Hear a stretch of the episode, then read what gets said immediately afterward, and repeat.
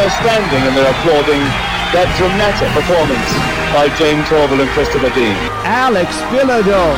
It takes a lot to make him happy, and he is clearly pleased. She's up, she's moving nicely, she's got it. Yes! Sally Snaggle, 132.67, has won at least the medal. She's 0.24 up. UK on the ice for the Gimlet. The Gimlet stopping. Cindy Crosby, the golden goal. These golden games have their crowning moments. It is Off the Podium, an Olympics podcast coming to you once again today for an interview. We are so excited for today's guest, Emma Freedman, who, of course, is a bit of a household name in Australia, particularly if you are into sports, and I'm assuming if you are into sports, that's why you're listening to this show. She's been seen on screens on Channel 10, on Channel 9, and of course Channel 7 as a recent host during both the Tokyo and Beijing Olympics, and during Beijing performed a great duo alongside Australian sprinting icon Matt Shirvington, hosted the afternoon shift daily, and had, let's say, the best chemistry. I'm not probably meant to say that, but I'm saying right now they had the best chemistry of any hosting pair on Channel 7. But it was a fantastic chat that I have here with Emma, learning about how she got involved in the Olympics coverage, and it's a fun little story, particularly ahead of Tokyo, how it all sort of fell into place and how it all came about, and then a time during Beijing working with Matt. Even here talking about her time growing up watching the Olympics, her memories of watching the Sydney Olympics back in the year 2000, and her passion for the Olympics, and then how that is brought into her coverage during both Beijing and Tokyo. So this is a great chat. You're going to learn a lot from Emma here. So sit back and relax and listen to our chat with Australian broadcaster Emma Freedman.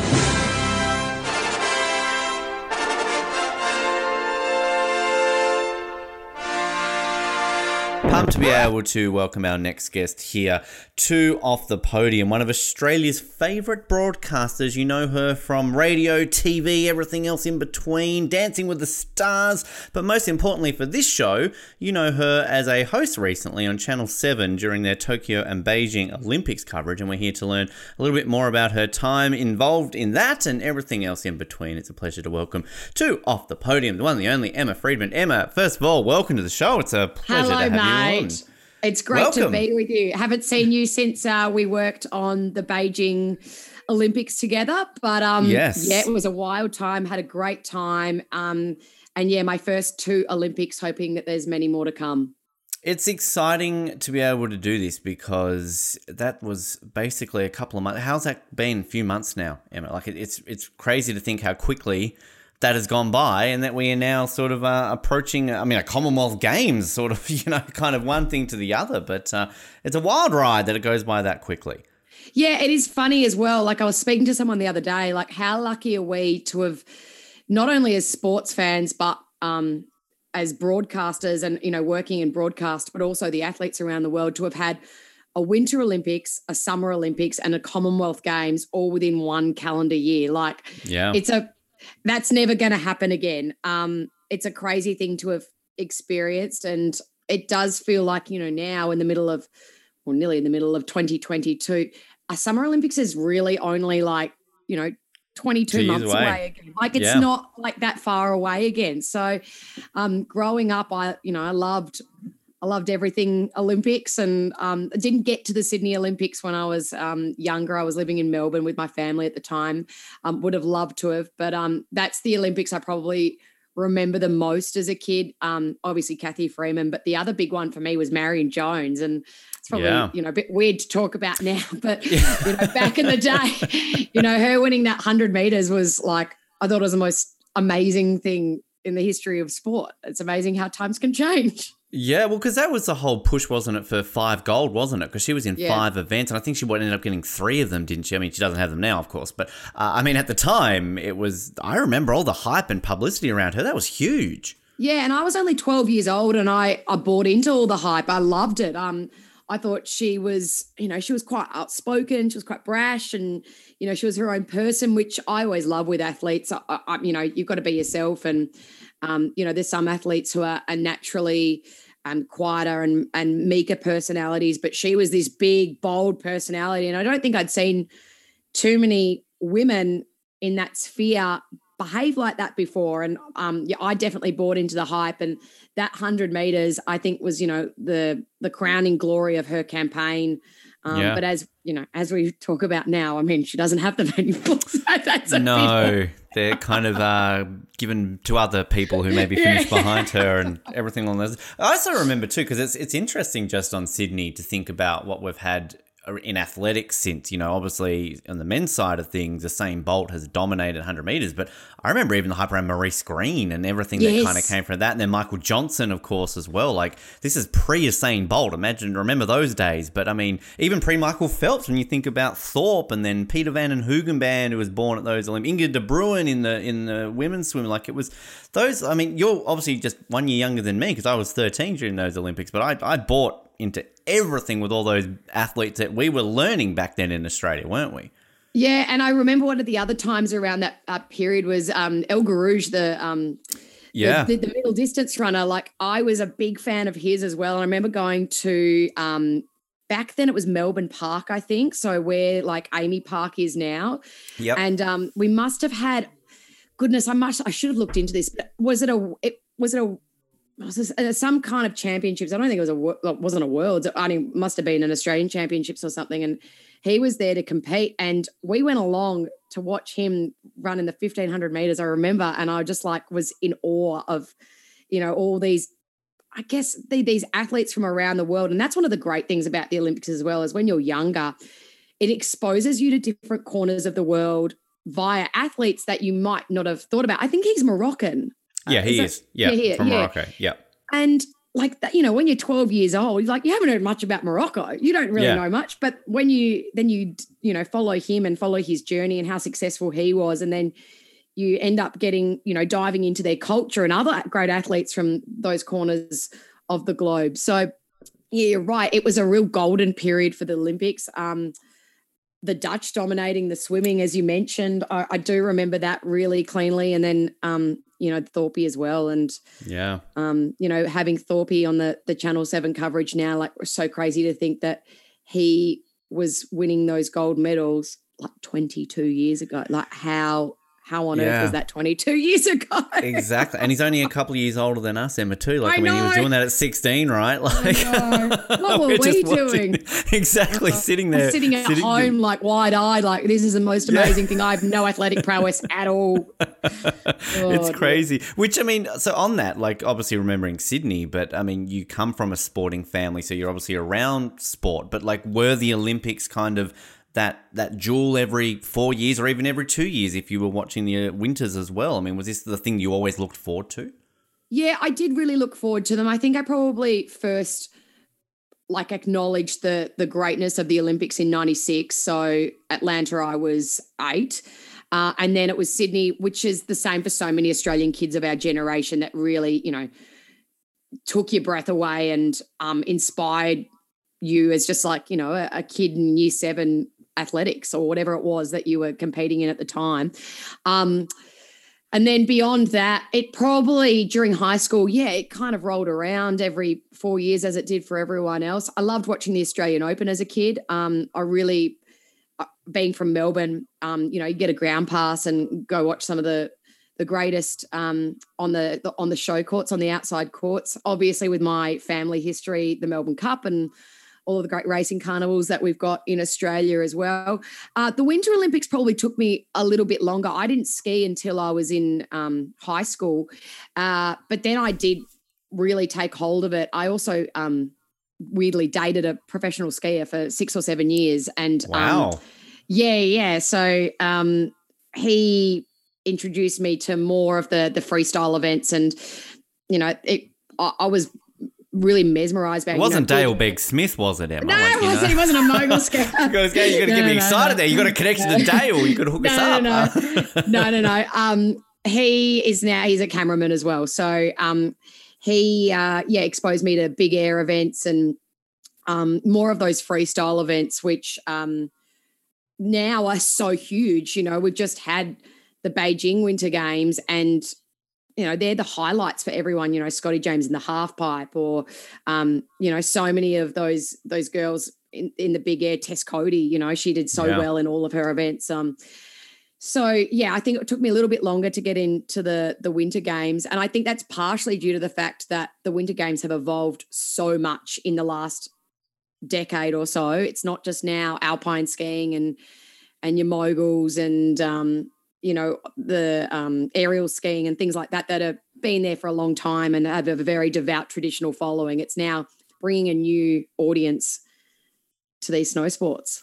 And it's, we've talked a lot about on the show too, it's even just the coverage in a country like Australia. Like, obviously we're sort of a co-Canadian Australian production, and Canada it's obviously a little bit different because they're all about the winters, not so much about the summers. But I mean, I remember sort of growing up watching Nagano, and kind of that was a pretty put together coverage, but then Salt Lake came about and that was even more. And then every winters that basically was broadcast in Australia got more and more, and that really came with success. So it's also a lot more accessible now for us to be able to watch the Winter Olympics than it was 20 years ago.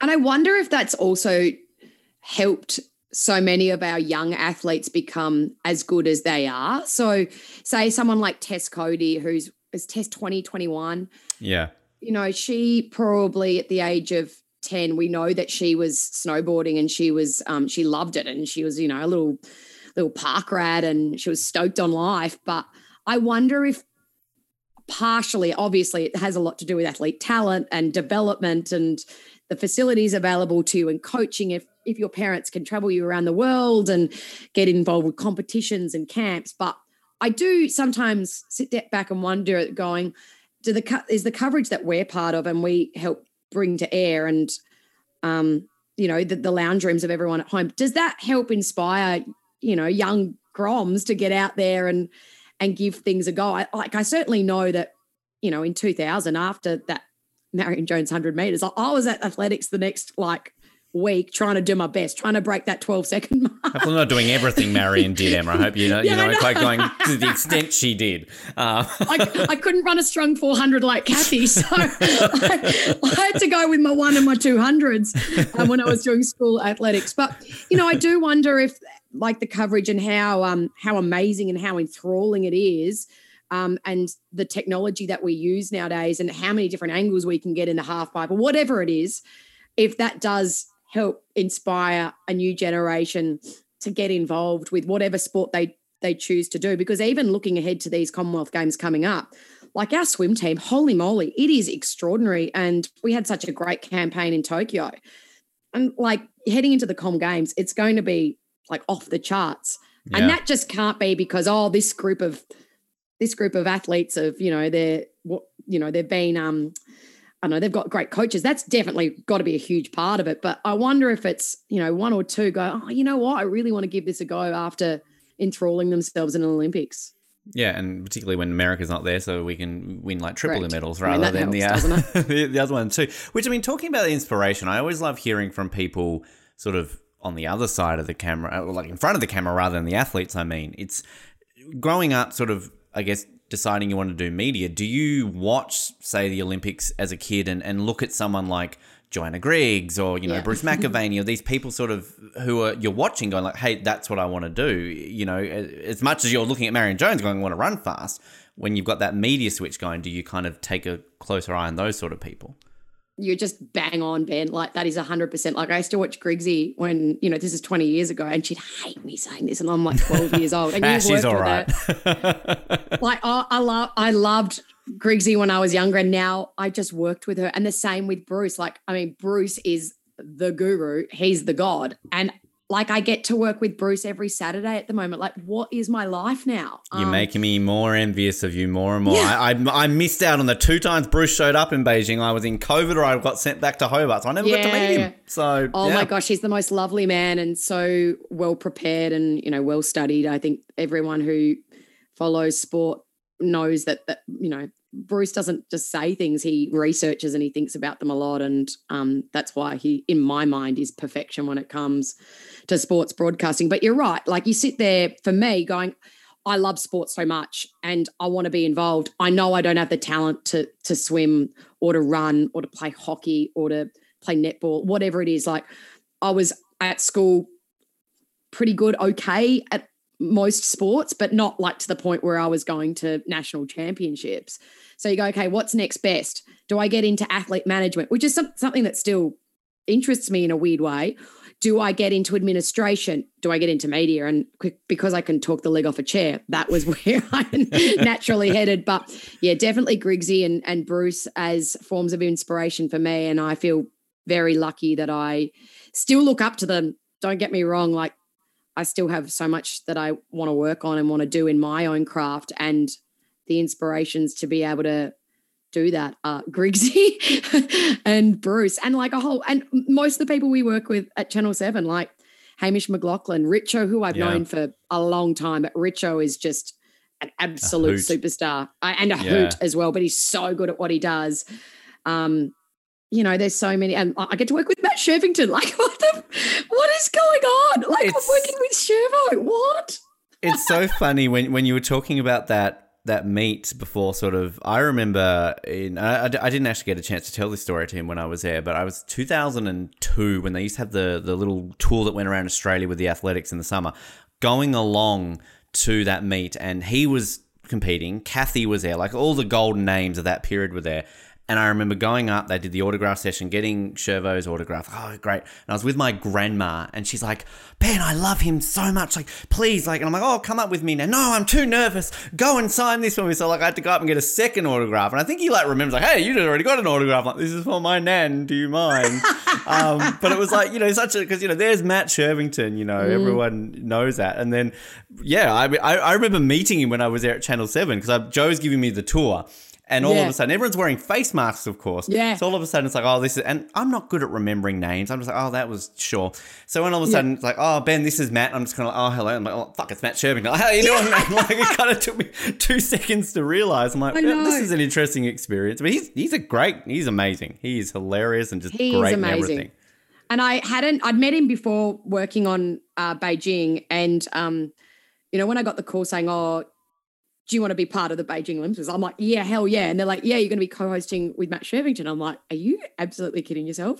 Anyways, then when we got to rehearsals and, you know, that research period before we're on air, and with the Winter Olympics, it's not really like, it's not a 2-week Olympics. It's a 3.5-week Olympics, let's be honest, because events at like day -5, like what is that about? Anyways. Yeah. And I didn't know what to expect because I feel that, you know, Matt as an athlete would be like very super like driven and focused and drilled down in his work. And he is, but he's also fucking hilarious. And we had so much fun, and it was a really joyous surprise to find out this other side of Shervo's personality. And as a result, we had a really fun 2.5 weeks, and you know, afterwards we'd get people going, "You two, what are you two like? How many coffees you had?" You're like, a few coffees. But we were bouncing off the walls, and most of that was due to the fact that we just loved watching every single athlete and every single event, and we felt truly invested in cheering on our Aussies in Beijing. You know, you'd wake up in the morning going, "Oh my God, it's Scotty James Day," or "Oh my God, it's Tess Coady Day," or, you know, whatever it was. And yeah, it was just a great joy. Great joy. You did some, I think it was a bit of competitiveness going on there about who would be on air when the medals are being won, right? So you were Tess Coady, weren't you, that were on air? We take that. Yeah. We take that. I think you were technically – Griggsy was technically on air. Like, our shift was like around 2 till 7, around that time. Yeah. And, you know, we were a lot of heats and prelims and, you know, not a lot of finals at that time of the day. But when we got – like, we had Tess Coady on air with us on when she returned from Beijing. I was sitting in my bedroom back in Hobart, sad, because I'm like, I should, you know, I'd been sent home the night before, Emma, and I'm like, damn it, why does all the good shit happen when I go?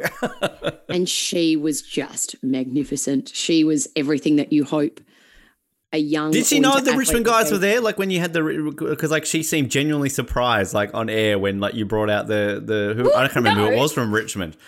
she's a goose. So one of our other hosts on the Olympic coverage, Abby Gelmy, her boyfriend Kane plays for Richmond, and right, we wanted to get Kane in to do what he did, which was present Tess with a Guernsey and a membership and whatever it was, and say, you know, we'd love to see you down at Richmond in the future. And so we introduced her to him before going on air, and she knew who he was. She was like, "Oh, hi, Kane, like, how are you?" La, la, la.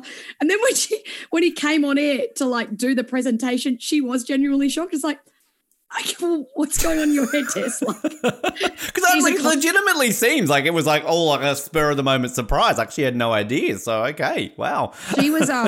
She was just so like, and I'm using a Tess Coady-ism. Like she was stoked to be there, yeah. And she was so happy and so gracious to share her experiences and her medal, her bronze medal from Beijing, and everything that she went through. You know, she ended up snowboarding over there with like a broken leg pretty much. And you got that exclusive, didn't you? Because I think no one knew that until she revealed that. No one knew until on air.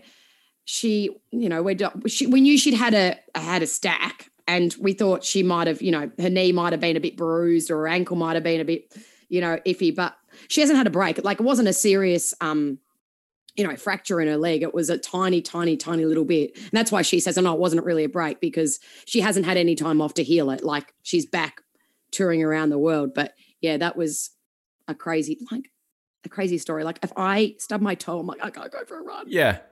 I mean, I can't even stay upright on skis, let alone do it with like half a freaking foot or whatever it was. But because Scotty James, that was Joe was on air for Scotty because that was, I think, when I was out with COVID, so I don't count that as one for, you know, I'm being selfish and saying like, I wasn't there for that. But I remember Tess like was a start maybe on with Joe, because I definitely remember being in the lunchroom watching her win that. So I feel that like maybe it started with us on air, but you were on air when she won it. So is that a half and half one there then? Who gets the medal?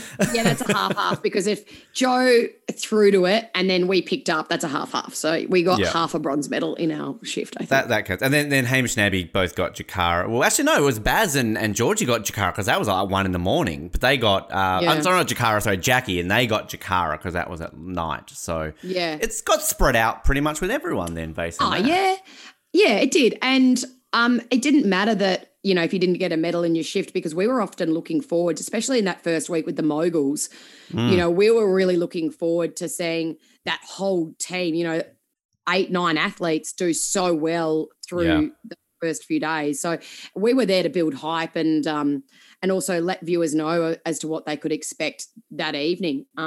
Someone like Jakara, like, could she have gone into that Olympics in better form? She was just on fire, and I think we all knew she would do something special that night. And as soon as she put down that final run in the super final, you go, that, like, just got, like, give her the gold. Like, let's just, we don't even need to look at the scores. We don't even need to look at the scores, because that was, in my mind, pure perfection. But, you know, and then there was the heartbreak of Matt Graham, and that was devastating.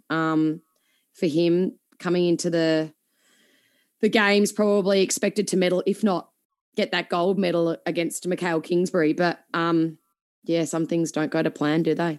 No, sadly not. But and then you just think about all the other great stories outside of that, though, and the other heartbreaks. But, like, I mean, God, how obsessed was Australia with curling in that first week? I mean, for God's sakes, I mean, had you even thought about curling? You went and did it, didn't you? Yeah, you went with Griggsy to the ice house and gave it a whirl. It's bloody hard. It's really hard. Yeah, it's harder than it looks. So all the props to Dean and Tali, but I mean, at the time of recording this, they're currently in the World Champs right now, doing okay. So it's kind of good to see that sort of momentum's going on there with a bit of coverage for them. But it was just great to see. Like, some of my best memories of working there were in between being on air, everybody literally watching, and everyone became an expert, didn't they? Like, oh, well, I wouldn't have put the stone there. No, that's bad move. What's going on, right? But it was so enthralling, wasn't it? You're so right. Like, we'd be often the matches, I think we had a couple in our shift, but, you know, they had 3, I think, time periods for those games throughout the day. So there was one in the morning,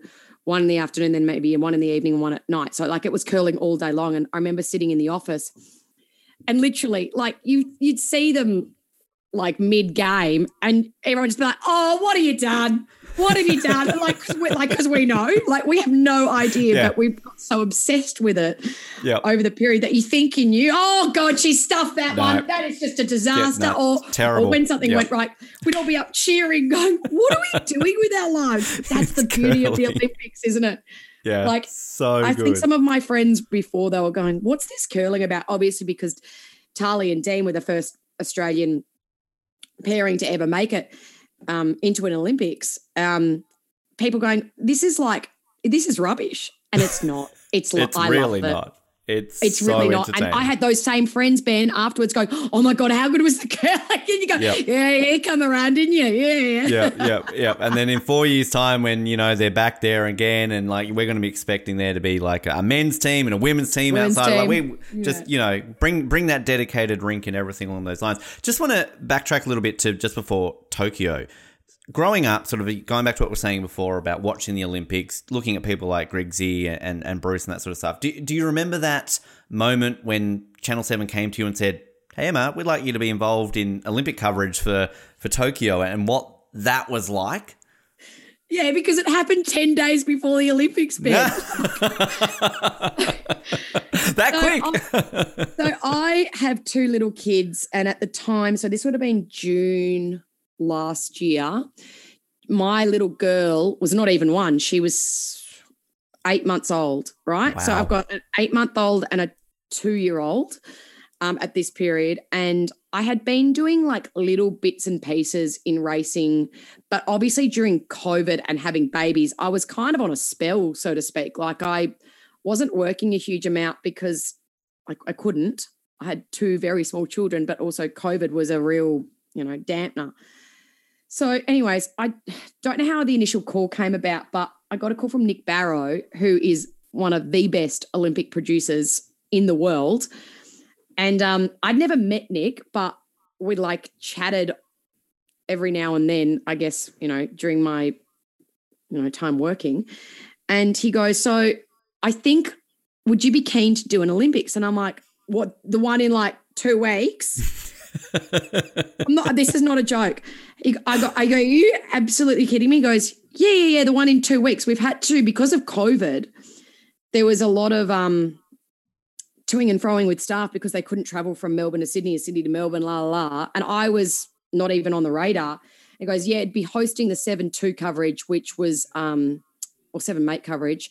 And so that's voice only, but the shifts are like 8 or 9 hours long and you're watching every bit of sport. Like it's crazy. It's the hard job, right? It's the for me, that's the hard one. Like that's where you learn the most. Anyways, yeah.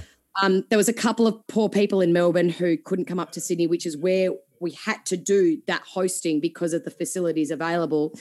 And luckily for me, and very unluckily for them, I was the only person in Sydney who was available to do it. Wow. Anyway, so this is, I'm not kidding you, it's like 2 weeks, 10 days out. And he goes, right, you're going to have to cram. You're just going to have to cram. So I was in between my kids having naps and sleeping. I was cramming for sports that I hadn't even looked at for like 4, 6 years watching an Olympics. And then when I got there, I'm going, oh, this is a disaster. Like I'm not going to be able to do this like on a 10-day prep. But got it done, and then they asked me to come back from Beijing, so I must have done something. Well, obviously worked. I was going to say, like, clearly that you did an all right job if they're coming you back for... But yeah. So what were you cramming? I got the call 10 days out. 10 days?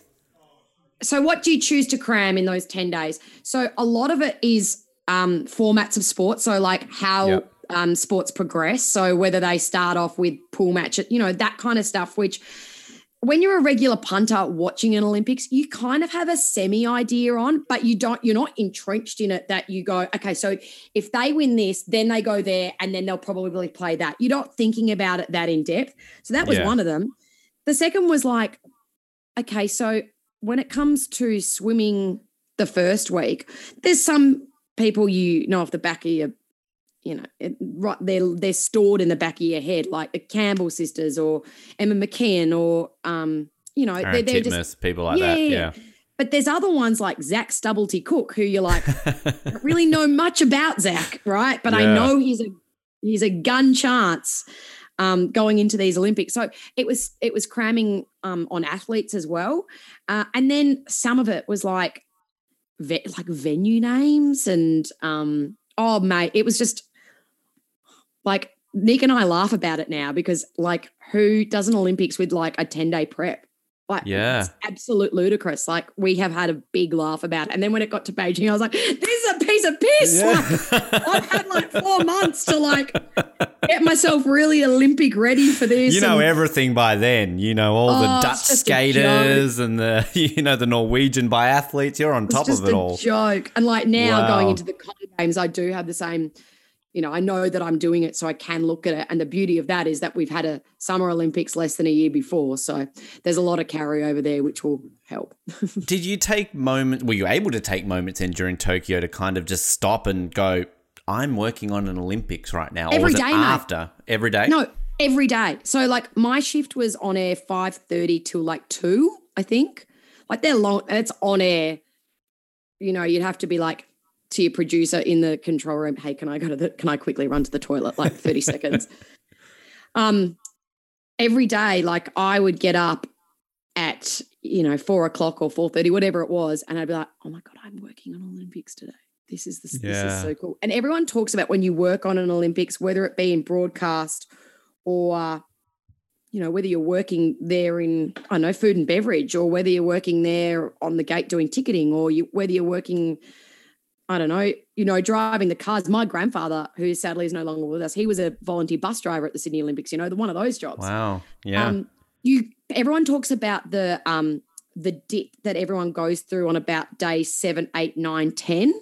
We've all talked about it because you've put in so much energy and so much like of yourself into that job without a break for the first, say, 10 days because, as I mentioned, Olympics aren't 2 weeks, they're like 3 weeks. Yeah. It gets to that day 7 of the actual game, 7 to 10, and everyone talks about this lull. I didn't experience it because I was just every day, oh my God, I get to work on an Olympics. I'm so lucky. It's insane to be like pumped that way because it really like it's an adrenaline-based thing, but when I guess you are so invested in what you're doing and like this is something that you've grown up loving that it goes like that. And did you then feel withdrawal once it's finished? Like, fuck, what do I do now? The Olympics are over. I've got to wait now to Beijing. Like, it's kind of a weird thing. The post-event depression, like, not joking about it, but, you know, after you go on holidays, like my husband and I always joke about the post-holiday depression, like you come back and you're like, back to work. I was called SOWS, Severe Olympic Withdrawal Syndrome. That's what I've always called it, SOWS. That is true. Oh, my God, I'm going to take that. Please do. Yeah, I probably did a little bit, but then we were in so what was that? We finished in August, was it? Yeah. Yeah. Then I was into racing in 2 weeks, so I knew that I just had to get back on the horse, and we were back into like full speed racing. And I was also working at Fox League at the time as well. Like that's actually the other crazy thing. So during the Olympics, because I wasn't signed with Seven, like I was working at Fox League as well. So on a Sunday, so there's 3 Sundays during the Olympics, I would do the 5:30 till 2:30 shift on Seven. I'd go home, have lunch, have a shower, go back into the same building in Sydney and go and do a shift with Fox League on a Sunday night till 10 p.m. Wow. Hope you didn't get confused and like walk in there and start talking, you know, you're like in the recap of the Rabbitohs and the Sharks, and yes, he did win a gold medal. Like, oh shit, sorry, wrong thing. Like, oh, like I forgot about that. Yeah, I did do that. Christ, that's mental. Wow, jeez. Yeah, so I just kept working and I love working, and I love working with the great team that we have on Seven Horse Racing and Seven Olympics. Like I think I did and then I did a Bathurst. Like I was going to say, you did Bathurst too, didn't you? So like it's kind of just ticking all the boxes. I just love working there, and I love hanging out with people, and I love learning about athletes' stories and pumping them up and building them up and, you know, having a laugh with them and having a joke. So it doesn't feel like work to me, and I'm very lucky because I know there's so many people in the world who, you know, they get up and there's the grind of going to work every day. And yes, there is a grind. Like, let's be honest, working some days, like on Tuesday this week, I worked like a 16-hour day, and it was like, hey, it's a travel and It was crazy, but like I got home, I was like, how good was that day? That was hectic, but that was such a great day. And yeah. I for me, working in what I do, and I think a lot of, I tried, you know, when I have conversations about work with my friends, they work in completely different industries. For me, it's like, it's three things. It's work hard, have fun, be nice. Like they're the three things, even if you're getting cranky. Yeah, I think it's a nice way to live, because sometimes you get up and you're cranky and you're like, oh God, this person's giving me the shits. They're not really giving you the shits. You're just tired. Like, that's a good way of looking at it. Like, yeah. There are some people, though, let's be honest, that do give you the shits. Like, come on. Oh, yeah, some people do give me the shits. But sometimes you just got to put them away. There's another great thing that I saw the other day. I don't know who said it, but I saw it the other day. If you're angry at less than three people, it's on them. If you're angry at more than three people, it's on you. Huh. Deep. Wow. Yeah. Okay. I've got to count that in my head. Hang on a minute. Let me check. No, it's on me, clearly. Yeah. But you get what I mean? Like if you're in a workspace and you've got the shits with like eight people, it's not the eight people. It's you. Yeah. Like go and sort yourself out, right? Okay. All right. I'm gonna take that as gospel. I like that. I work on that. I actually agree with it. 16 like you say you have a 16-hour day. Like it's those days where like if you get to hour 3 and you're like, fuck, I've still got more to go. But like when all of a sudden you get to like hour 15, like, oh, fuck, I've been here for 15 hours, but I don't care. I can keep going. Like that's when you know you're doing a job you love and it's, as you say, it's less work. It's more kind of just that life balance that you enjoy.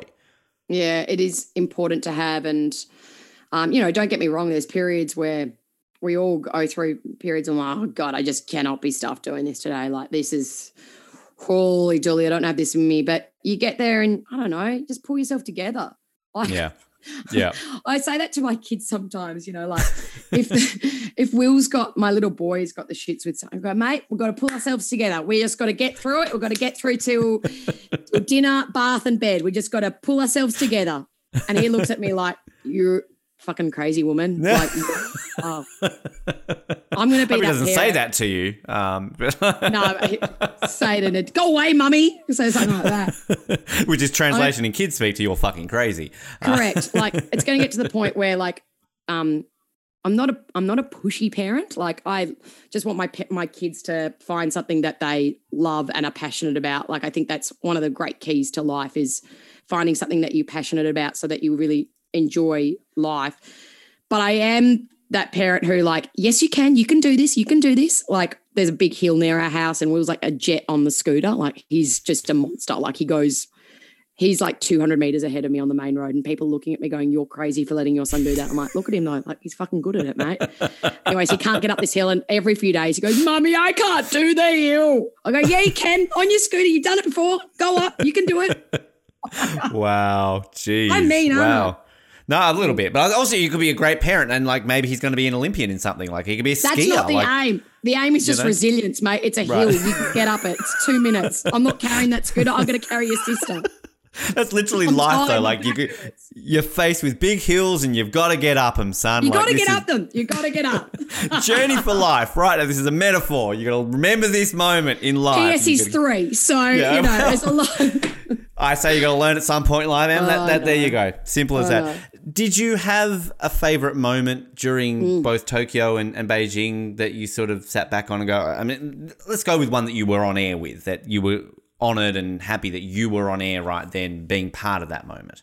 Well, we've spoken about Tess, and Tess was the one for me during the Winter Olympics because I just love what she's all about. I love the events that she competes in. I love that she's just got that attitude of get up and go. Like, I don't think much phases Tess. Like, she's just naturally positive, happy, like unapologetically herself person. And it was as much about the event as it was about Tess.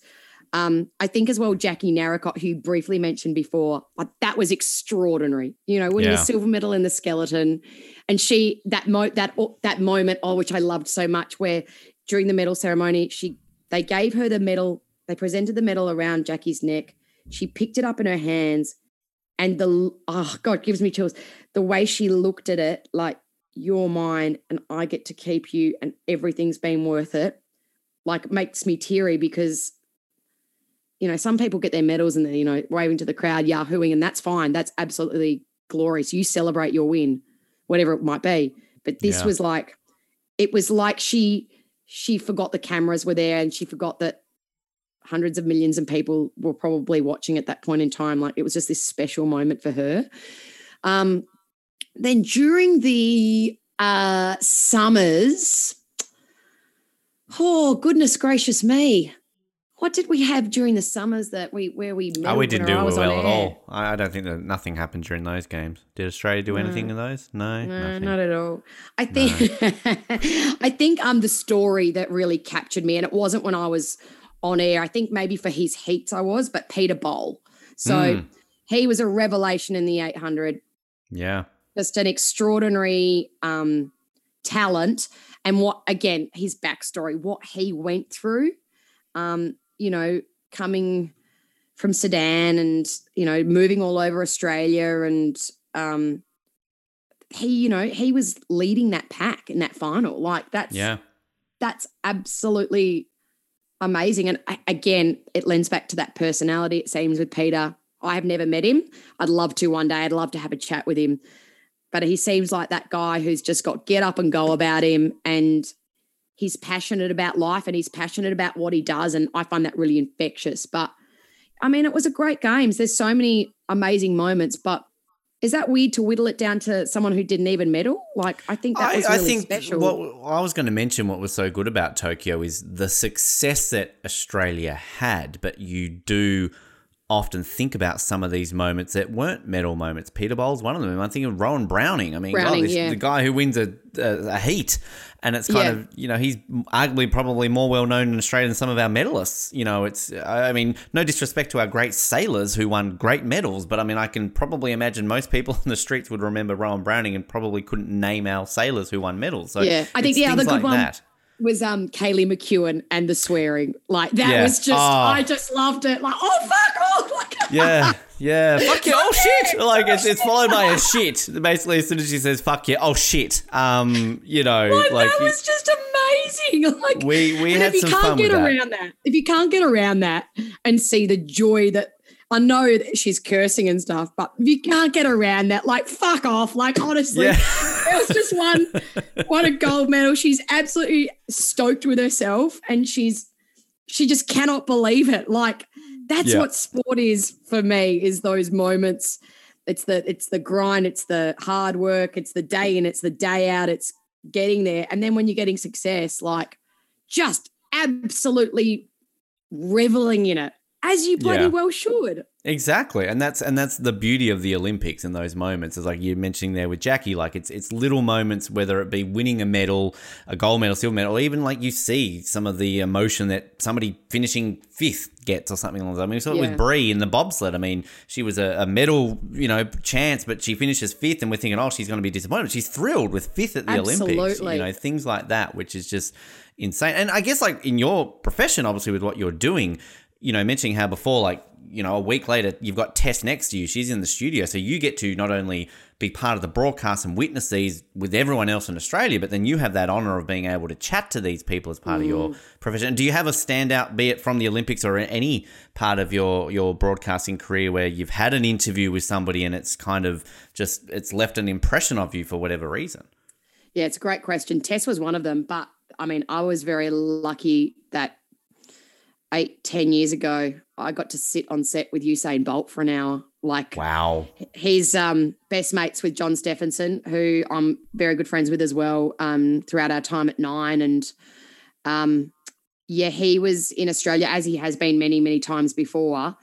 You know, he's done some pretty crazy, crazy things here. Like, he's, you know, remember the soccer career? Like, yeah, I was literally about to say that. Remember, he was a Central Coast Mariners player. Yeah, remember that? Like, that was weird. Like, I think we forgot about that. That was weird. We saw Usain Bolt play in a field with giant sauce bottles. I mean, like, who would have ever thought? Weird. So this was pre all that, but and this was at the peak of Usain's powers. So this was still when he was, you know, racing all around the world, and he was meant to be just a special guest on Wide World of Sports for like 10 minutes. And it was literally on the day. He's like, can I hang with you for the whole hour? Rundown's out the window. We're like, all right, it's Usain hour. Let's do it. You don't say no to that. No, Usain, we've got a very tight schedule. Not. Yeah. Nah. And he was the nicest guy. And he was so generous with his time and, wow. We just basically, it was, this is your life's, wide world of sports style.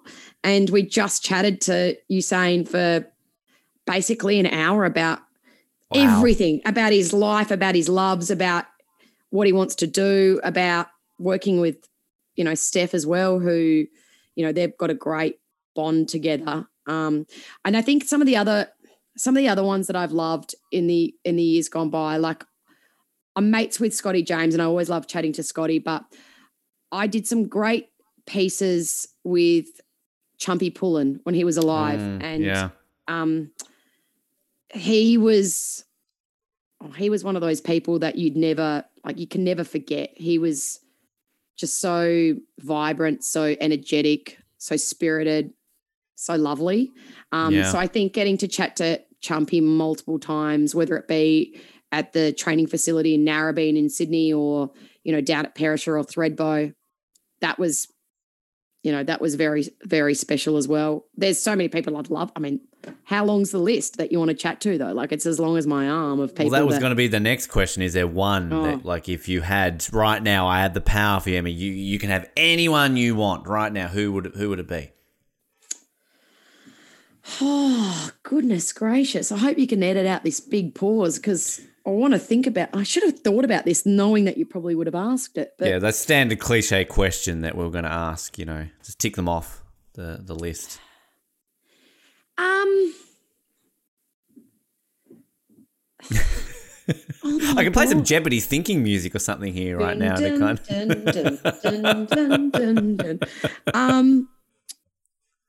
So in Australian sport, this is going to sound a bit rogue, but probably Nick Kyrgios. Oh, yeah, okay. Just because he'd be a fun guy to chat to. Like, he's fun, but difficult. And I've seen, very tricky.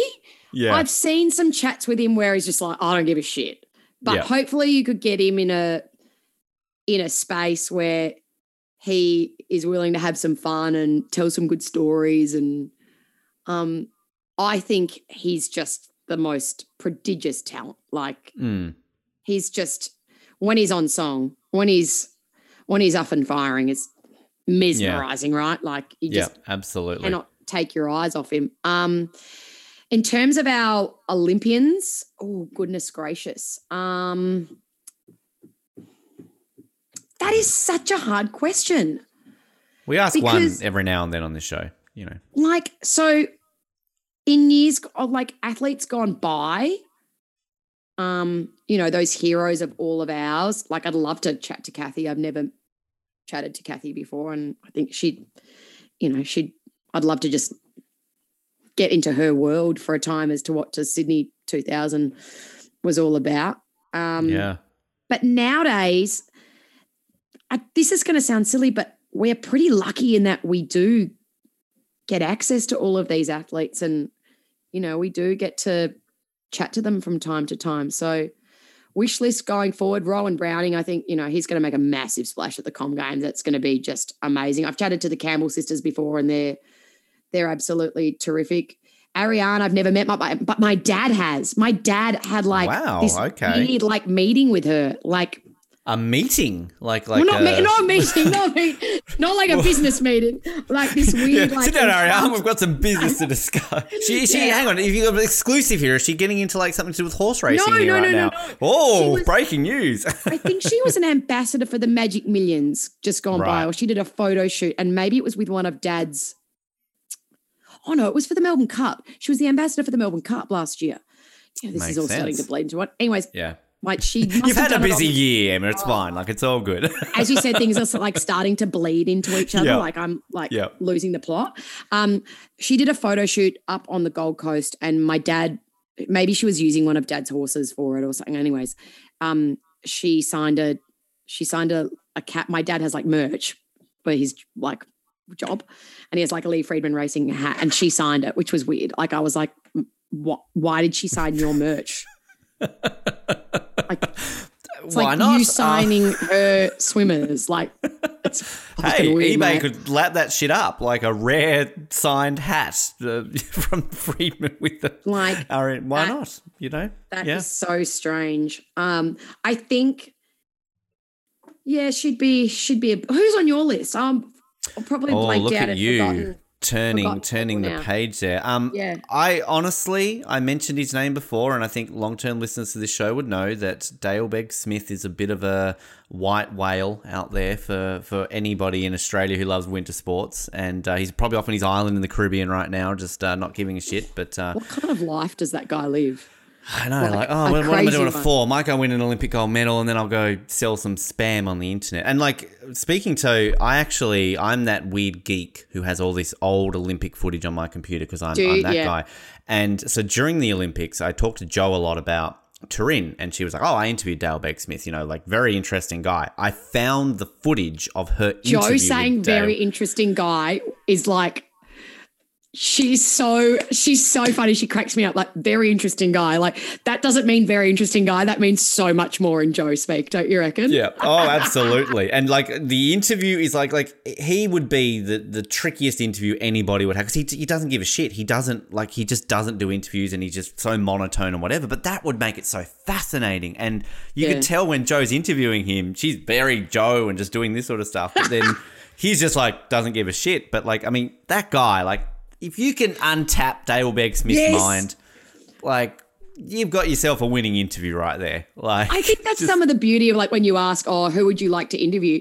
And you do naturally go for the curly ones, so to speak, because, a lot of these athletes nowadays, they're media trained, which I don't necessarily love because I like the rawness of people and I love them being themselves. So that's why I think I said Nick, because Nick doesn't give a shit. I love it that he doesn't give a shit. And there's probably a time where I probably wasn't his biggest fan, maybe during a period where he was particularly rambunctious. But now at the moment, especially after the Oz Open we've just had, I'm all in his corner for he tries to do good in the world. And yet maybe sometimes people read it wrong, but I think he's just –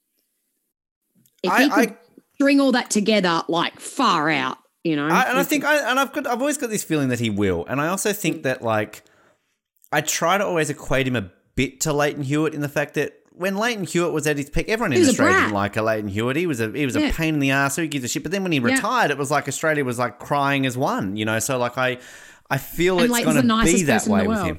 Exactly, and everyone loves Leighton. So I've got a feeling Nick will be that way one day, at least hopefully. I've got great hopes. I think that kind of personality, that doubles with tonight. I was scheduling my day around those matches in January. My kids would be like, well, we're not going to the park now, guys. We are going to do some drawing and mummy's going to watch the tennis. It's actually, was the first, so I'm a big Formula One fan, so the Grand Prix was always what I went to every year. And this year I actually went to the tennis because I was in this part of the world for the Grand Prix the other week. And It was amazing just to I'd never experienced it before, and as you were saying with the ground pass and everything, but it's just the atmosphere and everything that just the whole city gets behind, and with them doing what they're doing with Ash obviously doing how she did, it was just look, I'm not even from Melbourne, Emma, and I say it's the greatest city in Australia and the sporting capital of the world and all that kind of cliche stuff because it's true. I've never been to a city in the world that gets behind its sport as much as Emma does. Well, true, as much as Melbourne does. It's great part of the world. Yeah, and the Formula One as well. How good's? I mean, I always liked it, but now, especially after Drive to Survive, everyone loves their F1 a little bit more after that. And you know why that is? Because we got to learn about the personalities in the sport, and it's not necessarily the behind the scenes, but. And I know we all know it's edited and it's, a little bit proddy and whatever, but that's what sport for me needs more of going forward, because not everyone's going to sit there going, what tyres are they starting on?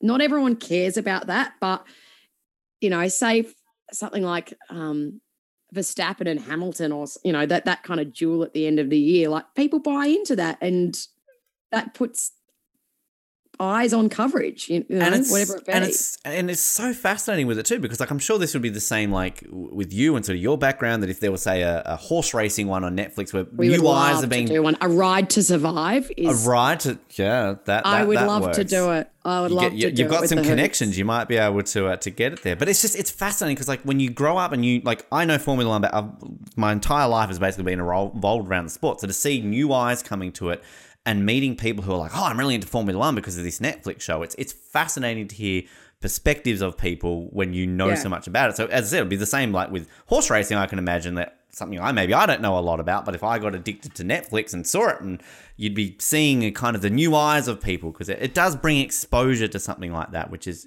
great. I think it's special, and I know that you know, say in your world, if you've grown up with F1 and you're, you know, like a devout follower of it, might give you the shits every now and then that people are going, oh, I love my F1, if they don't know it as intrinsically as you do. But the thing about it is, and even that, you know, the coin flipped, as you said, with me, if we did a Ride to Survive, which I think would be trademark that name. I should. That's a great name. Yeah. You know, you'd be going, oh yeah, people don't know the intricacies of the sport, but you don't need to know the intricacies of every sport to love sport. And if that was the way it was, then no one would be going, because that's just not the point of it. The point of it is to be swept up in something and to support something and to, you know, to be carried away for a couple of hours, whether it be a Grand Prix, whether it be, you know, an 8-race card at Randwick, whether it be, you know, a 5-hour, 5-set epic in a Grand Slam, you know, like that. It's the point of, it's just being invested and going along for the ride and supporting someone. And if a show like Drive to Survive can do that, fucking hats off. That's absolutely unreal. Yeah. I mean a small caveat of that is here in the States, they're about to have 3 Grand Prix in a year now. So there's one in Miami as well, is that right? So Miami, at the time of recording this, is next weekend. You have the Texas one, and then they're doing a Vegas one in 2023. That's right, I saw that. Literally going down the strip. So that's going to be off the charts. And I went to the Austin Grand Prix back in 2016, and this was pre-Netflix, and of course it's like, oh, Americans don't care for Formula One. That place was packed. And was it? They went crazy for it. So. It's actually, even here in New York, I have literally seen people walking down the street wearing like Red Bull, like Max Verstappen stuff and Ferrari stuff and McLaren. Like you do see it randomly. Like it's no New York Yankees cap, which is like every second person, but like it's still when you see like a Red Bull, like, oh, Max Verstappen, like it's cool in New York City. It's like, well, okay, it's catching on. I have a confession here actually. So I did just get one of the new Danny Rick long sleeve T-shirts. Like sporting the orange Danny Ricciardo and purple long sleeve T-shirt. They're quite nice, those shirts. Super cool, yeah. So I wear a lot of just jeans and long sleeve tees because that is the easiest thing to wear. And yeah, so I'm one of those merch people. I'm a merch person for sure, but like it's weird because like obviously I love me some Danny Rick. But growing up in my household, the word McLaren was a swear word because I'm a Ferrari fan. Right. So I would never be caught dead wearing anything McLaren. So I love you, Danny Rick. Like go back to Red Bull or come to Ferrari, please. He's another one I'd like to chat with. Like even I'm not an F1 guru at all, and I know this is an Olympics-themed podcast, but geez, I've spoken to him a couple of times, like back in the early days, and he's just exactly how you think he is. Like he's just, you can't, a fucking legend. You can't fake that. Like it's just, he is just arguably one of the nicest guys in sport. And just amazing. Before we wrap up with a set of fun sort of Olympic style get to know you half and half questions, but a couple of things I wanted to quickly touch on. You mentioned the Commonwealth Games. They're obviously coming up. Can we expect to see your face on our screens? Are you going to be with Shervo? I mean, anything you can give us today, Emma, at all, that we can learn about this? Yeah, the dynamic duo are back. Yes. We are back. We are going to be on air very early in the morning. And you know what the great thing is this time? We have been given a bit of a vote of confidence, Shervo and I, because we are 3:30 a.m., which is horrific, till 7:30 a.m. But that is... wow. That is medal city. That is medal time. So because the Com Games are in Birmingham, that is finals time for athletics, for swimming, for, you know, everything. So that's exciting. Time change is going to hurt, but It's a comm games and you don't get to do them every year, and you've just got to get through it for the 2 weeks, and we're in for such a treat. I mean, I think projections have us winning over 60 gold medals. Like, it's insane. It's just insane to think that, isn't it? Yeah, it's like, great. And I like to say too, think about now that you've got this in the pipeline. 4 years' time, of course, they're now going to be in Australia again, in Victoria. And then correct. 10 years' time, you've got a home Olympics. Brisbane. So it's, you've got all these like little things to think about. And like the more and more you and Matt like get this chemistry going, you're going to be hosting Brisbane 2032. Like you guys are just going to be on everything. I'll leave that to the gurus. Haim and Abby can do that. We just have our little they're done by 2032. Come on, you guys are the new. You're Haim and Abby by then, you know. Oh, we have a lot of fun. And I'm, you know, Shervo and I we're lucky, or we both feel lucky. And can I just tell one quick story about Shervo as well? Of course you can. This tells the mark of a man, right? So you finish an Olympics and you're buggered, like you're tired, and got to the last day, and we both, I think I had to go. We all had to fly out. Like, you know how crazy that was? It was like there was no wrap party because we were still in serious COVID restrictions, remember? And we all wanted to have a party, and everyone was like, no. So that was annoying. So I got home to Sydney, and the next day with the kids, and ginormous bunch of flowers rocks up in the front door. And I either thought they were from my husband, obviously, or I thought they might have been from Seven, like, you know, as a, you know, a nice token of whatever. They were from Shervo. Shervo. And it was like, I had the best 2 weeks with you. Can't wait to do it again in the future, Shervo. I'm like, fantastic. So then I had to obviously return the gift. Yeah. And the asshole wouldn't give me his address because I don't know. I don't know. I've never been to his house. Well, he's a big celebrity, Emma, too. Like, he doesn't want a stalker now, you know. Yeah, I'm pretty sure his house is like 5 times the size of mine as well. So he wouldn't give it to me. I was like harassing production in like a Channel 7. I'm like, please, I'm not going to go over to his house. Like, this is for a gift. Like, wouldn't give it to me because he's obviously smart enough to tell him, don't give my address to Emma. She's going to give me a gift. Anyways, my part of my family owns a brewery in Victoria, and they make some great beer. And I got him a slab of beer, and I sent it to Channel 7 in Sydney and made them just leave it on the floor with his name on it. And he stumbled past it, and he's like, you're a dickhead. Like, it's a slab of beer here at work that I have to carry through, and everyone's going to buy it. Wow. Be making fun of me. I'm like, well, bad luck. There's your gift. Should have given me your address, you cheap bastard. Yeah, I know. Wow, that's awesome. Well, there you go. So nice. Just we love hearing those stories. Actually, and just on that, now that you brought up stories, we mentioned him before. Every time we bring up Bruce McAvaney, I'd like to give an opportunity for any Bruce McAvaney stories that we like to hear, because we've got a list growing of just adding to the legend that is Bruce. Do you have a great Bruce story you could share with us today? Oh, goodness. Let me think. You know what? Bruce is really funny because Bruce is actually quite cheeky. Like, does anybody ever told you like that? No, I don't think I've heard a cheeky Bruce story. I like this. Like, he's just funny. Like, he'll say things sometimes on air and they'll wash over some people's heads, and then other times I'm like, that is so funny. Like, there's this horse at the moment going around called Kiss on All Four Cheeks. Like, the way that Bruce talks about him cracks me up. Like, I don't have a specific Bruce because I've never actually sat next to Bruce for like a time. Like, we're always down the line. He's in Adelaide, or I'm out and about in the field in Sydney, and he's on set hosting. So I'm hoping to gather some really great ones. But I reckon if you pressed people a little further, you would discover that Bruce has an epic sense of humor. Like, when he's relaxed. I'm going to, because like this repertoire, we're getting this like nice little Bruce bank. I like to call it the Bruce bank. A Bruce bank. And if we ever get Bruce on the show, like obviously, I've got one. On it. Oh, okay, here we go. Yep. This is just funny. This is not like an epic story, but so recently my uncles, Michael and Richard, they were training in partnership in Sydney, and they have gone their separate ways. So one is they're both training outright from each other. Anyways, we always joke that my family's like, it's a mess. Like, there's so many of us, and there's someone always warring with someone else. Like, it's just Game of Thrones style. It's Game of Thrones, right, in our family. Yep.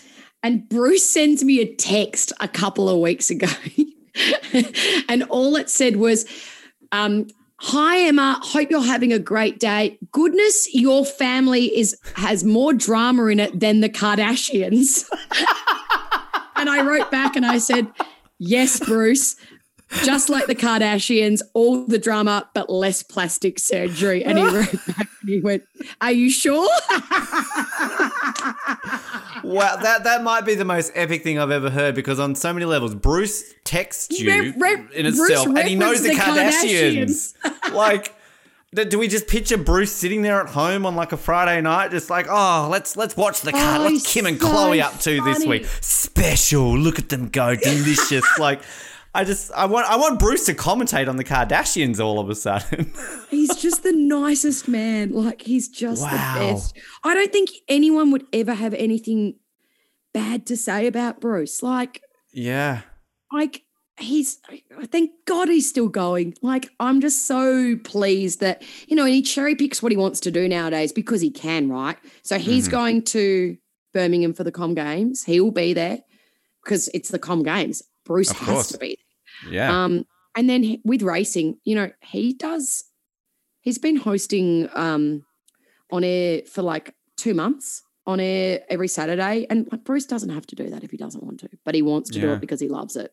Yeah. I mean, it's AFL has just not been the same the last 2 years without his voice. It's been weird, but it's, yeah, as you said, he's still with us and he's still got, like, hopefully we're going to get a few more Olympics out of him, at least one more. We'd like a farewell. Like, oh, you know, there'll be more than that. The next one's only in 2 years. Like, he's fighting fit. He's still, you know, he's still got it. I mean, Bruce isn't 80. He's, you know, he's still got many years, I reckon, ahead of him of contributing to broadcast. And it might not be, you know, doing those 8-hour shifts, but just having Bruce there for a half an hour slab and getting those little gems is, it's worth its weight in gold. And for all of us little minions hanging around, getting to hang out with Bruce and suck some of that knowledge and passion and energy from him. That sounds awful, but you know what I mean? Well, I think we know exactly what you mean, for sure. And the fact now that I might mean we want to watch the Kardashians. If it's good enough for Bruce McAvaney, it's good enough for me. I reckon he's a big Chloe fan. Absolutely. And also, before we get to the questions, the one thing I wanted to bring up, you talked about sort of watching Marion Jones, you know, being spurred on, that sort of stuff. Of course, you did win Dancing with the Stars, Emma. Yes. You did beat two Olympians. You did beat Matt Mitchum and Kelly Cartwright. So, like, I mean, you beat Olympians. So, like, you may not have become an Olympian, but you can hold that high. You beat an Olympic gold medalist, for God's sakes. I mean, that's got to be something. The highest scoring dive in the history of the Olympic Games. Is that correct? Does he still hold that record? I think it got beaten. I'm pretty sure it did recently. Right. I think there was a Chinese diver who beat it. But you're right. Yeah. No, Matt's a great fella. He is living in the UK at the moment with his husband and I think really enjoying life. So good on Matt. We train together every day. Like, so his partner during Dancing with the Stars was married to my partner. So it was like this weird little team. And, yeah, so he hung out a lot. And then Kelly, oh, my gosh, Kelly, she is just divine. She's funny. She's just brash like me. She's bold. And I have a feeling Kelly's career as an athlete in some capacity is not yet done. She's not done. Right. She's had her 2 kids and she's in the gym and she looks, oh, my God, so fit at the moment. I wouldn't put something else past Kelly in the future. I reckon she's still got something. I like these little, like, maybe dangles of, like, exclusives we're getting here on the show. Emma. Oh, really? You never know. I feel like we're going to bring that up. Did you not get invited back for All Stars? Like, what was going on there?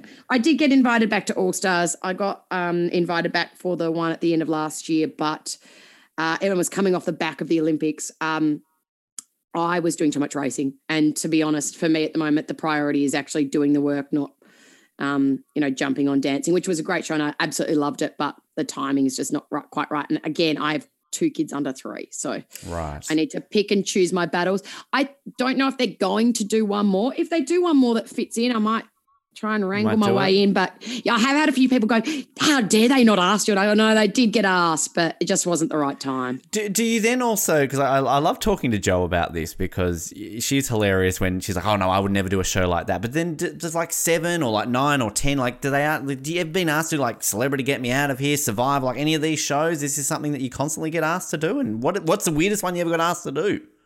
She's been asked to do a lot as well. She has. She said she's been asked to do a few, but she just doesn't want to do them. So. Yeah, like I don't want to do them either, to be honest, because I just enjoy doing my work too much, like what I'm doing. I was asked to do, I think it was the first series of I'm a Celebrity, Get Me Out of Here. And I was like, I'm not a celebrity, like, so why are you asking me? So I thought that was really strange. You're a star, not a celebrity. No. I see what it is there, Dancing with the Stars.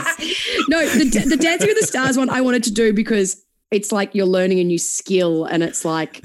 Sure, Emma, sure. Just turn it up. Come on. All right, we get it. You're a star. We understand. Oh. We understand. But, yeah, I was asked to do that and I haven't been asked to do anything else. So I'm hoping Survivor. I'm a Survivor nut. So I was like, you know, you could have gone up against Bradbury.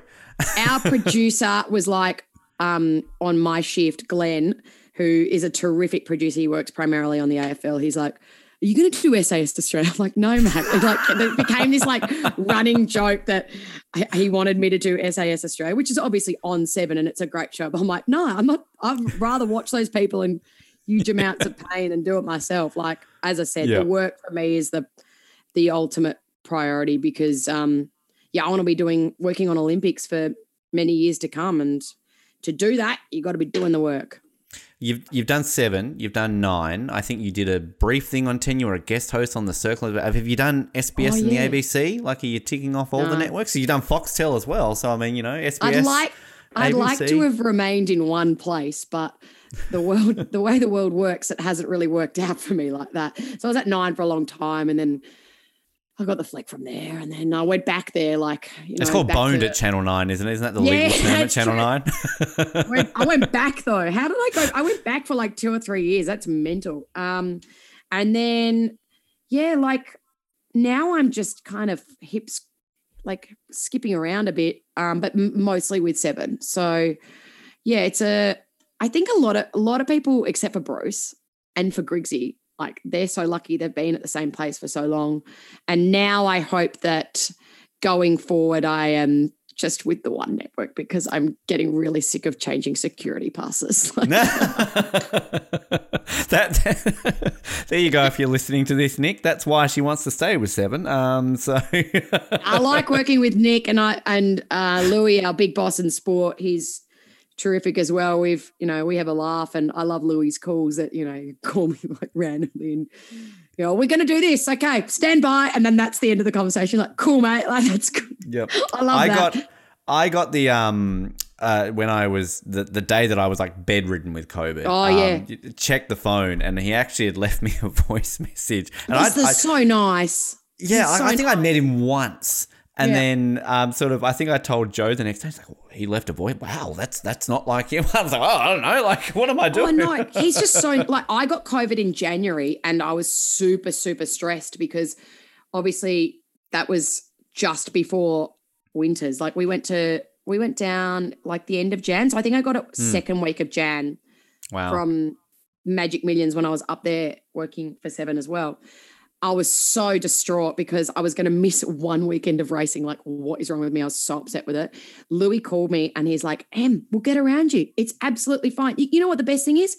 You're going to be clear for the Olympics. This is unreal. This is actually the best timing for you to get it because we're all going to get it. So like that is, and I know you'd hope that's the attitude of most workplaces around the country or the world at the moment, but I don't know if it necessarily is. And so literally within an hour, I couldn't get any rat tests. Like this was during the rat test shortage. Do you remember that? Now you can go buy them like at a 7-Eleven. Like exactly. They're giving them away. This was during the rat test shortage, like the great rat test shortage of 2022. January 22. And so literally within an hour, someone from 7 was at my door with like 30 rat tests because I had to test. Everyone in my family kept having to test. And I was like, this is This is pretty cool. Like, thank you. I mean, thanks for caring, guys. Yeah. Well, I mean, I can't express how well I was treated in that whole series. It was ridiculous. I think I had two people buy me groceries that afternoon. It was like, geez, all right. Like, I'm happy with one lot of groceries, but sure. And so Stephen Bradbury gave me beer. So, like, what else can I say? You know, like, isn't Stephen just amazing. A nice guy? Yeah. What a good guy. That's one of those moments you're talking about, like the 20 years ago, Thorpey watching him working with him. All of a sudden, you're literally 20 years when we were doing that, weren't we? You've done a chat with Stephen as well. Like had him on a couple of weeks ago, yeah. And I actually, the funniest thing with Stephen is that I interviewed him like, I want to say 2009 for a breakfast show I had in Hobart. And so when I like met him in person, I sort of like, I interviewed you, like, you know, blah, blah, blah. And he sort of looked at me and he's like, wow, you know, you made it when you're on breakfast radio in Hobart. Like, just all in good fun. But it was just like, yep, that was great. Burn. Sweet. Thanks, Stephen. But his stories are made. Like, I could talk, but I could listen to his story be talked about. Have you read his book? Have you read his autobiography? I haven't read the book, but my husband went to he does, you know, obviously does corporate speaking. I'm not sure if he still does it. This was probably a decade ago, and this was a big corporate chat that my husband went to, and he learnt so much, not only about his will to win and his determination, but his history, because a lot of people thought, you know, that gold medal was, doing a Bradbury, but his history and his form going into those Olympics was actually extraordinary, and he was a deserved winner. Absolutely. And I'm not a big reader, as Colin listening to this would laugh based on jokes on other shows that we do together. But it's seriously one of the best autobiographies I've ever read, and all the detail that you're talking about there, like the injuries he went through and just everything. And even when he was on a couple of weeks ago, he sort of, you know, said that, like, you know, he had that one sort of heat in Salt Lake, and he skated his best, and that was good. And like four Olympics he hadn't skated his best, and finally he did, and then he goes on to win a gold. So it's an incredible story. And we like to wrap up every into series of, I guess, get-to-know-you style questions. Now, these are based off a Team Canada questionnaire they gave their athletes ahead of Rio and Pyeongchang. Just a bit of fun. This will be weird, won't it? This is going to be random. I might have to tailor some of these around the fact that you haven't been to an Olympics, but we can work with that. Yeah, as always... You should be. It's really disgusting that you haven't been to an Olympics. You got to work on that. There is by myself. Not the first person to say that on this show.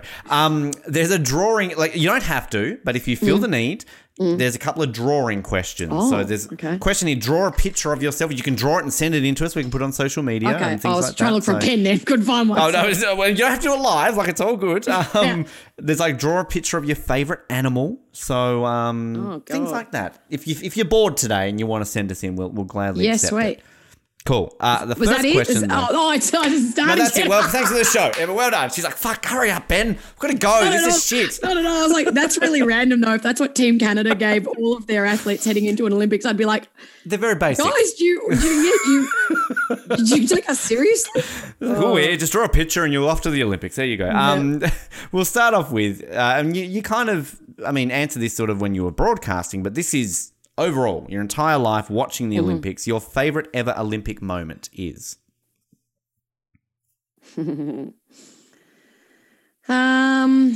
Like everyone says Cathy, but it is.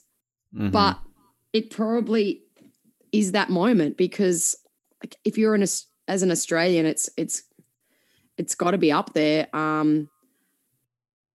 all remember it. I mean, we also all remember Bruce's call. Like, I can recite Bruce's call off the top of my head, basically. It's that famous. So I think that is and then the other one, which is the Jackie Narracott looking at the medal. Like, that's something that I will never, ever forget, is just that look on her face and how joyous it made her. So, I mean, they're a bit boring and cliche, but that's why they're the best. I hope your answers get better from this, Emma, because this really, I expected better from you. That was a shit. As a kid, who was your favourite sports team?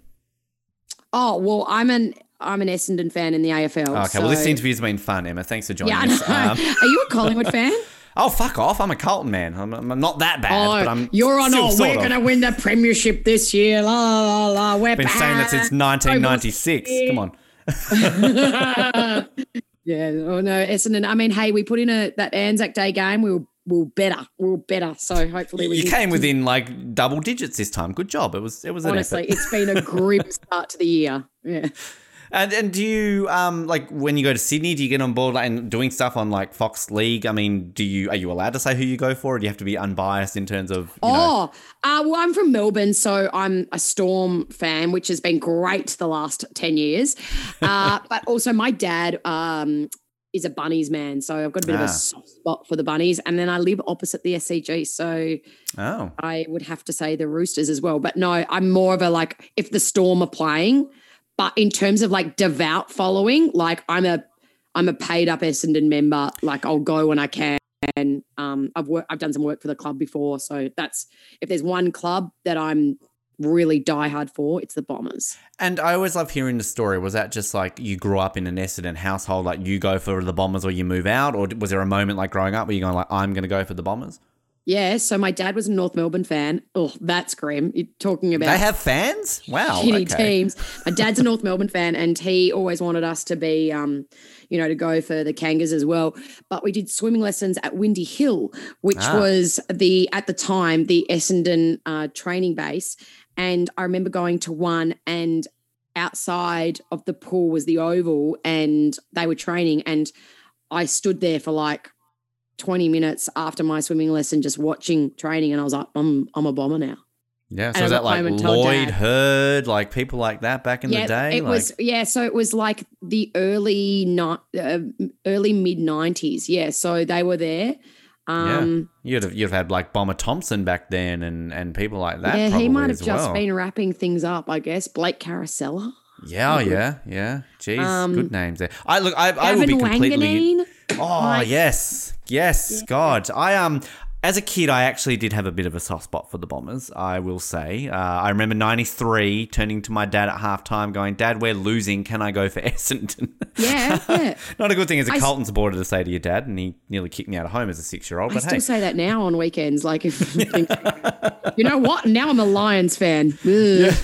My sister actually, she was an Essendon fan until she met her fiancé, and now she goes for Geelong. See, that's just wrong. It's wrong, isn't it? I'm sorry, you never change teams. That's just not on. Right? It's a sore spot in our family. Yeah, I would disown her. She's no longer your sister. Like, what the hell? I know. If you could be any superhero, who would you be?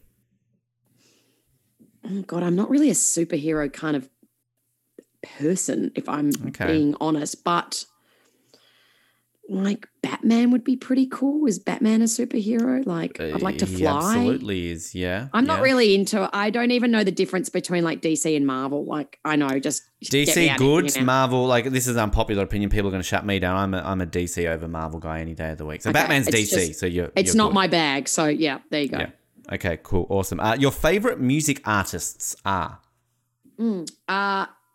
So, like, I am a devout Bombers fan, I'm a devout Kylie Minogue fan. Oh, there you go. You redeemed yourself. Good job. I've always just absolutely loved her. Red Hot Chili Peppers, they're like a full gamut of really strange different music, but love them so much that I went to their Sydney concert when I was 30 weeks pregnant with Will, I think. Wow. And was standing up dancing and people looking at me like, who is this really pregnant woman? Like, getting along. She went Dancing with the Stars. She's a celebrity. Oh, wait, sorry, star, not a celebrity. Oh, my God. So the Chili Peppers, yeah, I've always loved them. And then, yeah, Kylie's just she's my North Star. I just. Do you in your days in radio, like, did you get to interview her? Have you interacted with Kylie? Never. No, it hasn't happened? Never. What's your favourite Kylie song? Favorite Kylie song, probably Can't Get You Out of My Head, because it was so different and iconic and new for the time. Like, that white jumpsuit that she was wearing with the hood was like, this is just phenomenal. Like, it was just so brand new. But then the album that she did, like, maybe this is getting in deep, like maybe 10 years ago, it was called Aphrodite. There's some great songs on that song. Yeah, no, that's a great album. Yeah. Get Out of My Way. Is that what it's called? Yeah, I love that song. I think that's a great song for an Olympic promo package. Yeah, absolutely. Channel 7, if you're listening, come on. That's I'm going to just give it to the editors and say make it. That actually, I'm glad you brought that album up because that is an underrated Kylie album. It is an underrated Kylie album. It gets forgotten along the way, I think. And even like the title track, Aphrodite, that's just stuck in my head all of a sudden right now that as soon as you say that. And what was the one she did?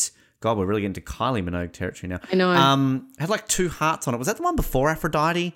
I think that had like two hearts on it. Was it called Two Hearts, the album? I don't know. Anyway, good album. I know it was X. It was Kylie X. Oh, yeah, X. Yeah, I think that wasn't my favorite, to be honest, obviously. You didn't like that one? My favorite. But I'm like the Aphrodite album, I was like, this is, if you like Kylie, like if you don't like it, don't go listen to it because it's pure pop. Yeah. And the great thing about Can't Get You Out of My Head, as soon as you mention over in this part of the world Kylie Minogue, they look at you and you go, Can't Get You Out of My Head. Oh, yeah, I know who you're talking about now. Because did they really? She's not that big in America, so she's big in the UK still, isn't she? Oh, like huge! I think she's bigger in the UK than Australia, almost, isn't she? Like, yeah, right. Okay. Yeah. Do you? And here's a bonus question for you. Do you think they'll get her to come back to Neighbours now that Neighbours is ending? Do you think they'll like?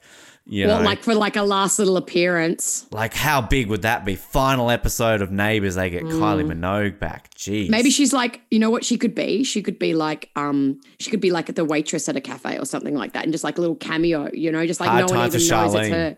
Yeah. Yes. Oh my God. Yeah, she's failed. Yeah, poor Neighbours. Well, I mean, when ER ended, they got George Clooney back. So, I mean, you never know. Like, they could do it. So, heaven there. If you could eat only one food for the rest of your life, what would it be? Oh, my God. One is Pinot a food? Hey, it is now. It's got grapes in it.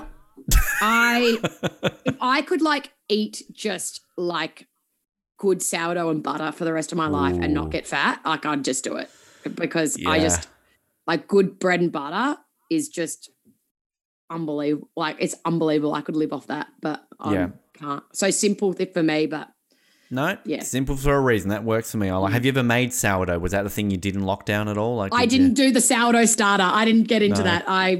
My life was going better than that. You know. You know a friend of mine who I used to work with, he actually ended up like he was always a good baker and then during lockdowns he got really into like doing sourdough starters and stuff and now he's like quit his job and now he works at a bakery. Wow, okay. So actually lockdown was like a massive career change for him. That was just a sliding doors moment for him. It's like boom, so this is where you meant to be. Sometimes the sourdough starter actually can be the starter for something else. Who knows? Me podcasting might lead to me actually doing a job win someday. You never know. Oh, darling.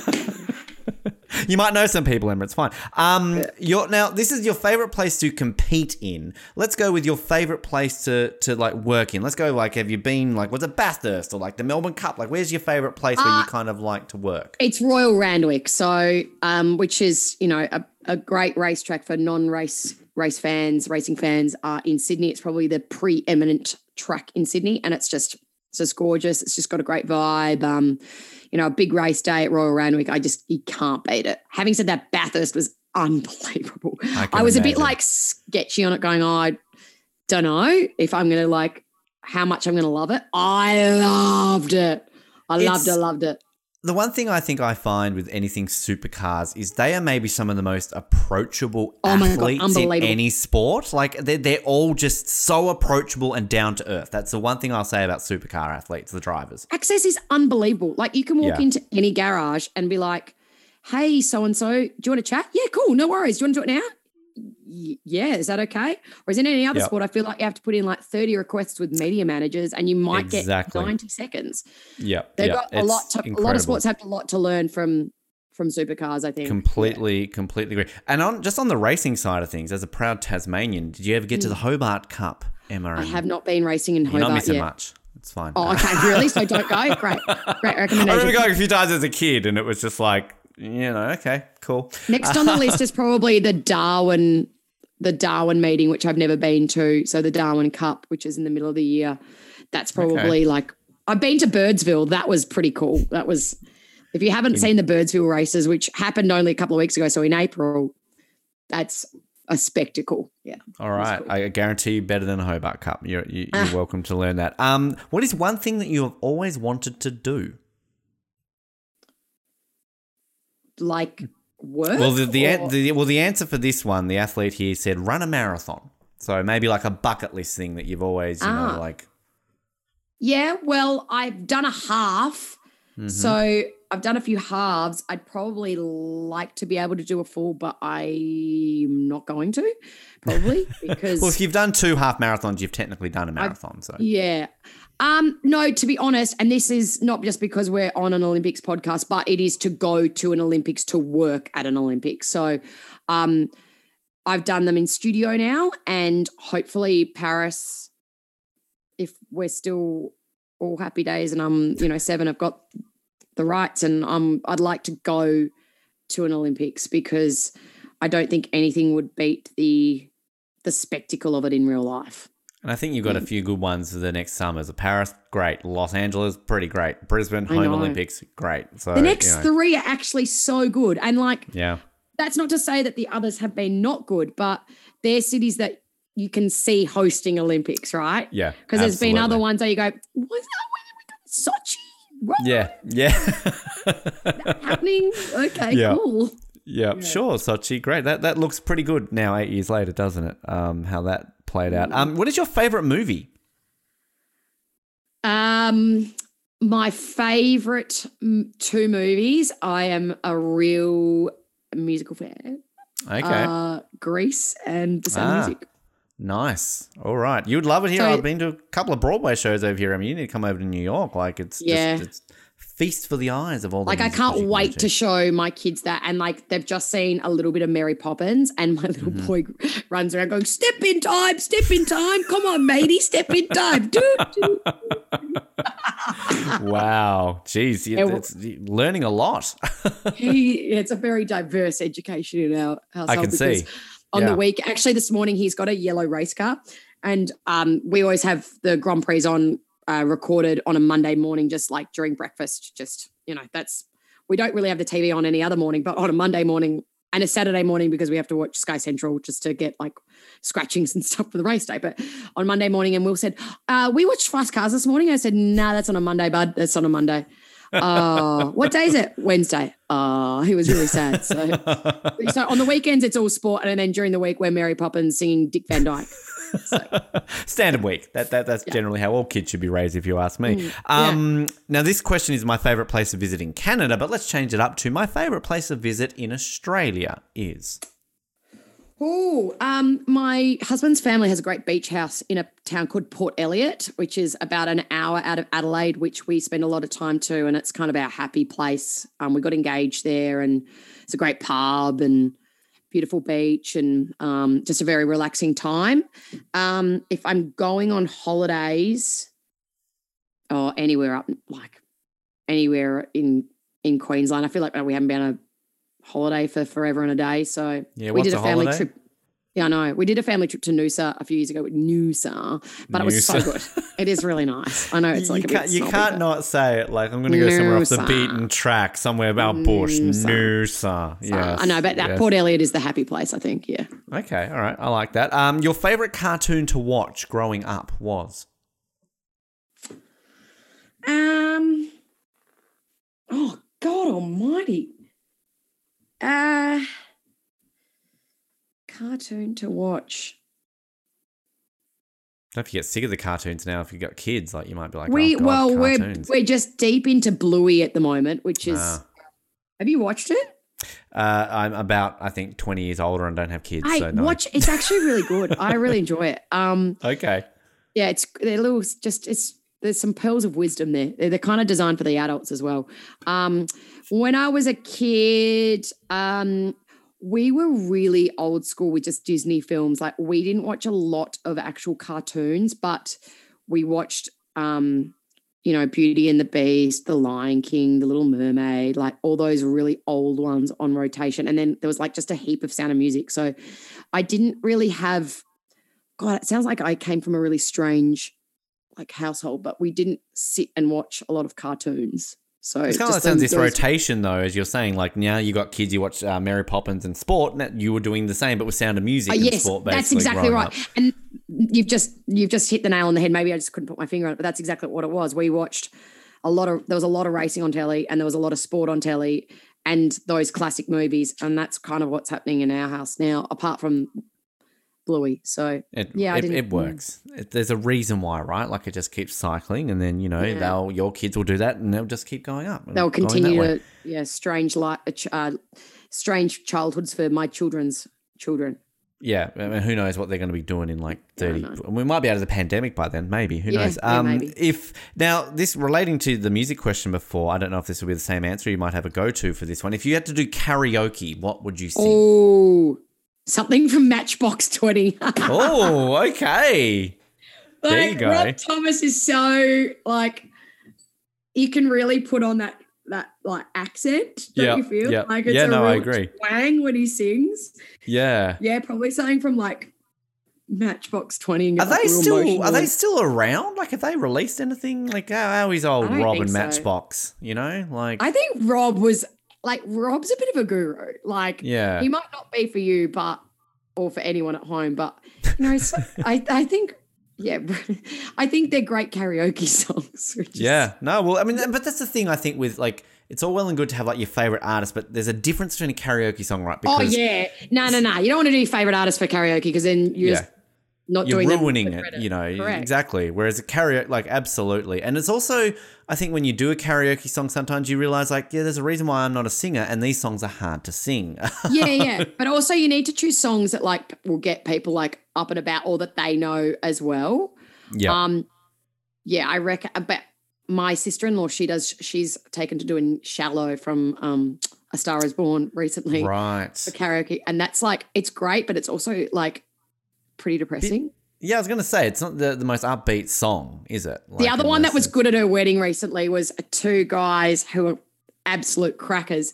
They did that song. There's a Western song called Wagon Wheel. Have you ever heard? I hadn't really. No. I'll go look it up. That's funny, and there's actions to it. So that's a good one for karaoke. Any song with actions wins. Wow. Okay. I'm liking this homework. Last question for you today, Em. Now, the question here is, if you could be an Olympian in any sport other than your own, what would you choose? We're going to choose this right now. If you could be an Olympian in any sport right now, you are an Olympian. Are you going to be doing the Marion Jones 100-meter still, or is there another sport you'd like to give a crack to become an Olympian? No good at team sports, so that's off the table for me. Can't look at a black line for hours on end, so swimming's off the table for me. I did a bit of diving as a kid, but like when I was getting into like inward dives, where you stand on the, you know, people know what I'm talking about, you're standing on the edge looking back at the board and going inward, I'd get terrified that I was going to bang my head on the board, which I never was going to do. Mm-hmm. So diving's off the cards for me as well. So it'd have to be athletics. It would have to probably be like the 100 is like that gold medal kind of blue riband event. But I think in terms of like a spectacle, like we just keep circling back to Cathy, but the 400 is just, I think the 400 is, you know, a great test of both endurance and also sprint capacity as well. So completely agree. I've got to ask a question, and life agrees with you there too. You've just got like a ding going on there. You know what? That's a text from a producer at Channel 7 going, "Can you revoice this opener for the weekend?" I'm not joking you, which I will. Wow. Yeah. They know we're talking about them, basically. I mean, I just wanted to quickly ask, though. I mean, obviously, you know, I'm going to put the connections between horse racing and equestrian because they've both got horses in it, so clearly they're the same thing. Ever been tempted to get involved in dressage at all? And, like, nah. Do you even know what the fuck's going on in dressage? Zero interest. Like, love watching it. Right. A great appreciation for people who do it. But I have I have zero talent in that area. Like, I can appreciate it, and it's so much hard work. It's also super expensive. It's just one of those sports that you've got to pour so much money and time and energy into. I've got a great friend who's back on her horse at the moment after having a couple of kids, and, you know, she's not Olympic standard dressage rider, but she's, you know, she's giving it a good crack, and geez, the travel and the time and the money and the effort that has to go into that is something that just doesn't appeal to me at the moment. I'm going to get to the bottom of that one day, just what the hell they're doing with those, you know, and everything. There's a lot going on. Was it who was it that did the commentary? Snoop Dogg during the and Kevin Hart, right? They in the Tokyo Olympics, and they're like, these horses are dancing. Yeah, they are. Who bloody knows what's going on? Exactly. But any sport then, when you got the legend that is Andrew Ahoy winning medals at like, what, 62 or whatever he was in Tokyo. Yeah, I mean, he's a marvel. Just insane. Yeah, Emma, before we let you go, for people who wish to stay up to date with what you've got going on in your life, social media, website, where can people stay up to date with what you're doing? I have a Twitter, but I haven't looked at it in 8 years, so don't go there. I'm not joking you. People still I'm going to look at it now, see what you were thinking back in 2014. You're talking about the Sochi Olympics probably. Honestly, like it's, I don't use that. The only one I use is Instagram, so I think I don't even know. You're asking me. Hang on. Do you want me to? I'll look this up for you, but don't worry. I think it's M underscore Freedman or EM underscore Freedman. Or is it Emma? Oh, my God, I should know this. She's doing Emma underscore Freedman. Okay, Emma underscore Freedman is my Instagram, and I don't use Facebook and I don't have a website. I'm pretty much technologically illiterate, so I only can manage one thing. And I have made myself sound like the world's biggest Jerry. Like you are an Essendon supporter, Emma, so like it's fine. You're allowed to do that. But this has been a lot of fun. I really appreciate your time and learning about everything. And it's always good to have a star on this show and not a celebrity. You're a joke, mate. I'll see you soon. See you back here for Com Games.